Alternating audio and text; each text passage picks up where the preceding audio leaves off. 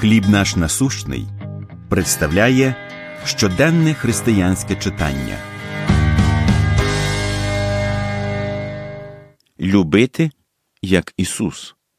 Івана 15.13 Ніхто більшої любові не має над ту, як хто свою душу поклав би за друзів своїх. Його всі любили. Так описували Дона Джузеппе Берарделлі з італійського міста Казніго. Дон був улюбленим чоловіком, який їздив по місту на старенькому мотоциклі і завжди починав вітання словами Мир і добро. Він невтомно працював заради добра інших. Однак у останні роки життя в нього виникли проблеми зі здоров'ям, які посилились, коли він інфікувався коронавірусом. У відповідь на це громада придбала для нього кисневий апарат. Втім, коли його стан став важким, він відмовився від дихального апарату, вирішивши натомість віддати його молодшому пацієнту, який його потребував. Почувши про його відмову, ніхто не здивувався, бо це було просто в його характері.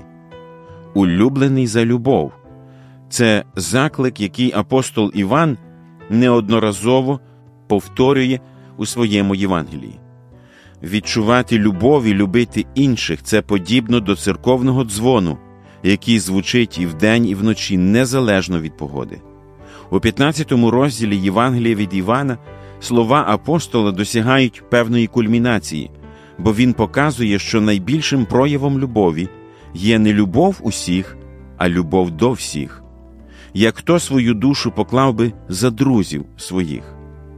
Приклади жертовної любові завжди надихають нас, однак вони ніщо в порівнянні з Божою любов'ю.